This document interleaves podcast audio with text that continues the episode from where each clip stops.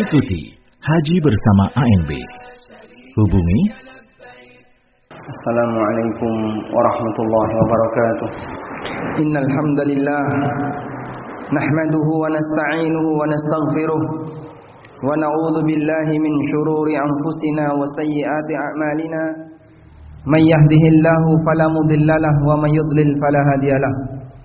وأشهد أن لا إله إلا الله وحده لا شريك له وأشهد أن محمدا عبده ورسوله.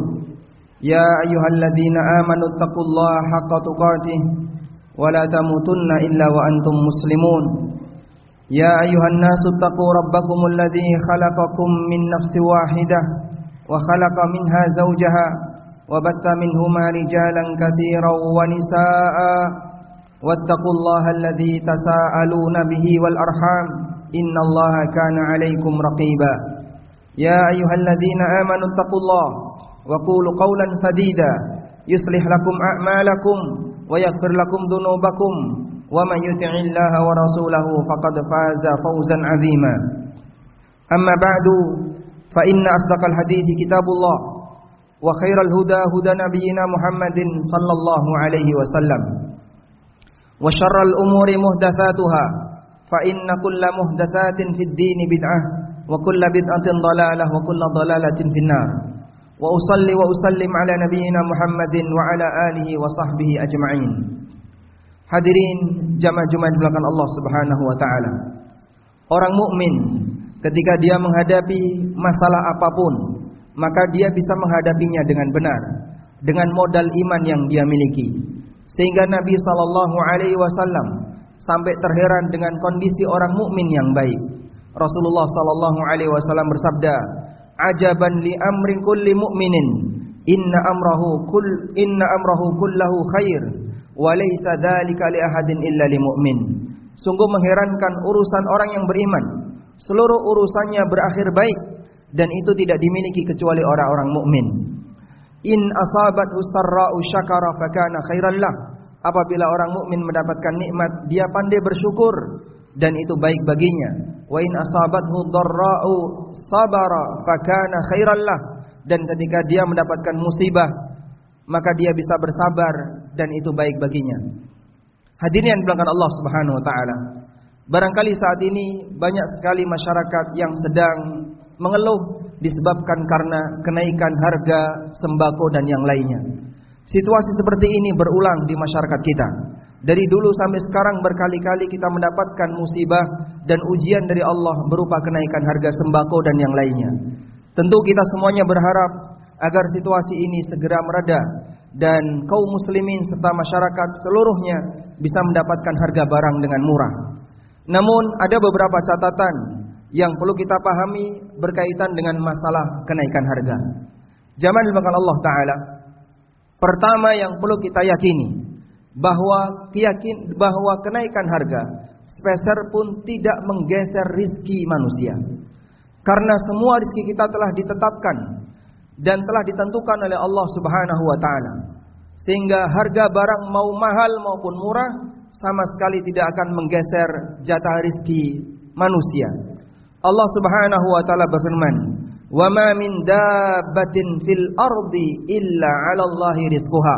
Tidak ada satupun makhluk yang bergerak di muka bumi, baik yang berakal maupun yang tidak berakal, baik manusia maupun binatang, illa 'ala Allahi rizquha kecuali rizkinya telah ditetapkan oleh Allah Subhanahu wa taala. Disebutkan dalam hadis riwayat Abu Dawud, Ibnu Majah dan yang lainnya. Rasulullah sallallahu alaihi wasallam mengajarkan prinsip semacam ini dalam sabdanya, "Inna ruhal qudus qad nafasa fi rawi." Sesungguhnya Roh Kudus membisikkan dalam hati dalam hatiku. Apa isi bisikan Roh Kudus? Jibril alaihissalam. Jibril membisikkan, "Innahu lan tamuta nafsun hatta tastawfiya rizqaha wa in abda anha.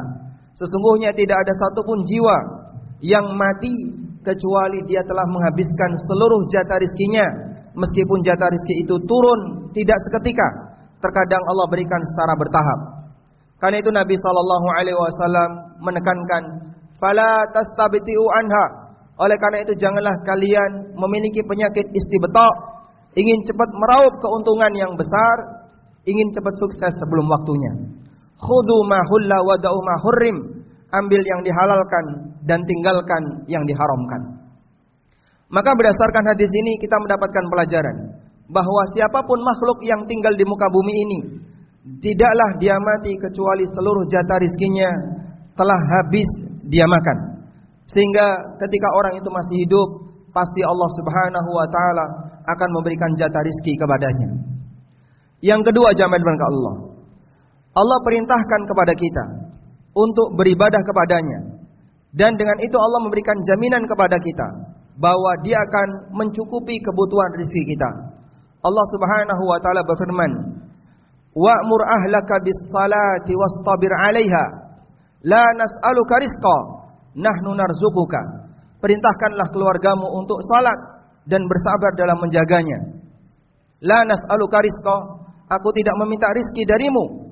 Nahnu narzuquka, sebaliknya kamilah yang memberikan rizki kepadamu. Allah Subhanahu wa taala juga berfirman di surat Adz-Dzariyat, "Wa ma khalaqtul jinna wal insa illa liya'budun, ma uridu minhum rizqin wa ma uridu innallaha huwar razzaqu dzul quwwatil matin." Tidaklah aku ciptakan jin dan manusia kecuali agar mereka beribadah kepadaku. Ketika mereka beribadah bukan maksudnya Allah minta kepada mereka agar diberi rizki. Tapi sebaliknya Allah lah yang akan memberikan kecukupan rizki kepada mereka. Dan Allah Subhanahu wa taala dialah Ar-Razzaq, sang pemberi rezeki. Sehingga zaman dimulakan Allah, ketika Allah perintahkan hambanya untuk beribadah, Allah kaitkan dengan masalah rezeki. Di mana tugas hamba adalah beribadah kepada Allah, sementara yang memberikan jaminan rezeki adalah Allah Subhanahu wa taala. Pernah terjadi inflasi besar-besaran di masa ulama masa silam. Kemudian masyarakat mereka datang dan mengadu kepada ulama ini mereka menyampaikan banyak sekali barang-barang yang harganya naik, sembako harganya naik. Apa yang harus kita lakukan? Maka seorang ulama yang dia punya keyakinan yang tinggi dengan janji Allah dalam Al-Qur'an, beliau mengatakan, "La ubali walau habbata sya'ratin bidinar." Aku nggak peduli dengan adanya kenaikan harga. Walaupun andekan harga satu biji beras senilai satu dinar. Satu dinar berapa? Empat juta. Andaikan satu biji beras harganya empat juta, aku nggak peduli. Alayya an a'budahu kama amarani wa alaihi ayyarzukani kama wa'adani. Kewajibanku adalah beribadah kepada Allah sebagaimana yang Dia perintahkan kepadaku dan Allah yang akan memberikan jaminan rizki kepadaku sebagaimana yang Allah janjikan untukku. Hadirin yang dimuliakan Allah Subhanahu wa taala. Puncak inflasi bukan saat ini. Puncak inflasi terjadi kapan? Ketika Ya'juj dan Ma'juj dikeluarkan oleh Allah. Pada waktu Ya'juj dan Ma'juj dikeluarkan oleh Allah, kaum muslimin melalui pemimpinnya yaitu Nabi Isa alaihissalam bersama Imam Mahdi diperintahkan oleh Allah untuk mengungsi karena Allah akan mengeluarkan makhluk yang di mana pasukan ini tidak akan mampu menghadapi Ya'juj dan Ma'juj. Akhirnya Nabi Isa membawa kaum muslimin ke sebuah bukit dan mereka bertahan di sana. Karena mereka bertahan, kumpul bareng sehingga jumlah makanan terbatas. Maka harga kepala sapi jauh lebih mahal dibandingkan emas seberat kepala sapi. Itulah gambaran di mana satu butir nasi memungkinkan harganya sama dengan satu butir emas dengan berat yang sama. Dan sampai saat ini kita belum sampai menjumpai situasi seperti itu. Namun dengan tawakal kepada Allah Subhanahu wa taala dan keyakinan yang tinggi, Allah Subhanahu wa taala memberikan jalan keluar bagi kaum muslimin sehingga ketika Ya'juj dan Ma'juj semuanya dibinasakan oleh Allah, selanjutnya merekalah yang kemudian menguasai bumi ini dan Allah Subhanahu wa taala berikan kehidupan yang sangat nyaman bagi mereka.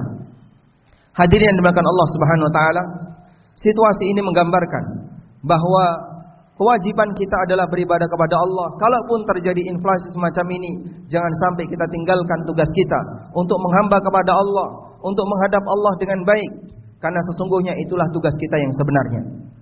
Yang ketiga jamaah, Kejadian inflasi pernah ada di zaman Nabi Sallallahu Alaihi Wasallam. Sebagaimana disebutkan dalam hadis dari Anas bin Malik radhiyallahu anhu.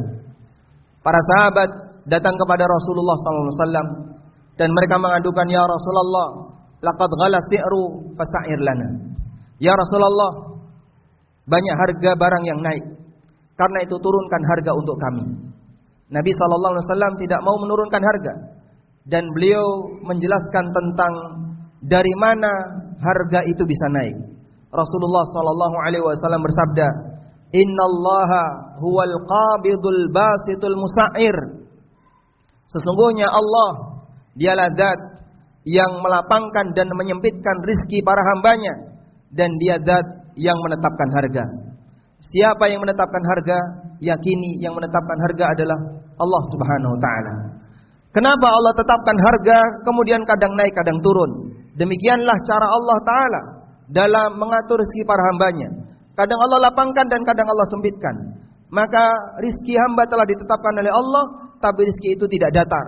Terkadang naik, terkadang turun. Dan salah satu di antara cara Allah Ta'ala membuat rizki hamba itu naik turun adalah dengan Allah mengatur harga.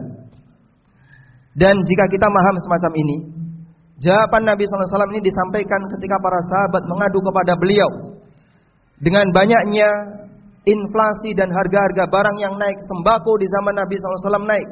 Tapi Nabi SAW memberikan pemahaman berkaitan dengan keyakinan bahwa Allah lah dia yang menetapkan harga dan dia memberikan rizki kepada hambanya sesuai dengan apa yang dia kehendaki.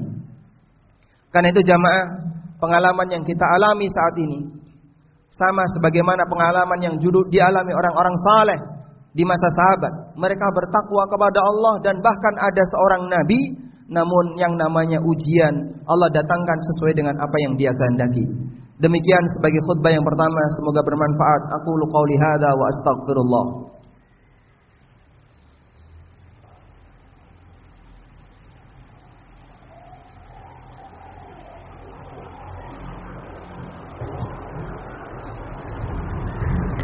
الحمد لله وكفى والصلاة والسلام على رسول المصطفى وعلى آله وصحبه ومواله وأشهد أن لا إله إلا الله وحده لا شريك له وأشهد أن محمدا عبده ورسوله يا أيها الذين آمنوا اتقوا الله حق تقاته ولا تموتن إلا وأنتم مسلمون Sebelum saya melanjutkan materi, mohon izin agar saya mengingatkan para pemuda dan remaja yang ada di tempat parkir dan yang sedang duduk di luar. Anda sudah siap berada di masjid, segera mendekat untuk mendengarkan khutbah dengan maksimal karena Anda datang ke sini untuk Jumatan bukan untuk nongkrong. Dan sangat heran kalau Anda ngerokok di sana sementara khutbah sedang disampaikan. Pemuda semacam ini bisa diharapkan apanya? Kalau dia mendengarkan tausiah saja nggak mau, sementara dia pemuda muslim. Seharusnya dia sadar bahwa dia butuh pendidikan. Dan kalaupun dia tidak bisa hadir dalam forum kajian, minimal Jumatan yang bisa dia datangi.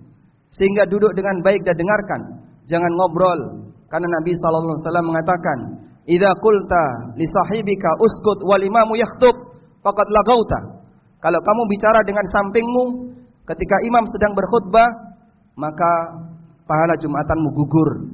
Sehingga nggak ada artinya Anda datang ke sini sementara Anda pulang tidak membawa apa-apa.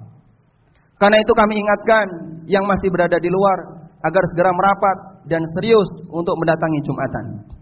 Selanjutnya jamaah dimakan Allah Subhanahu wa taala.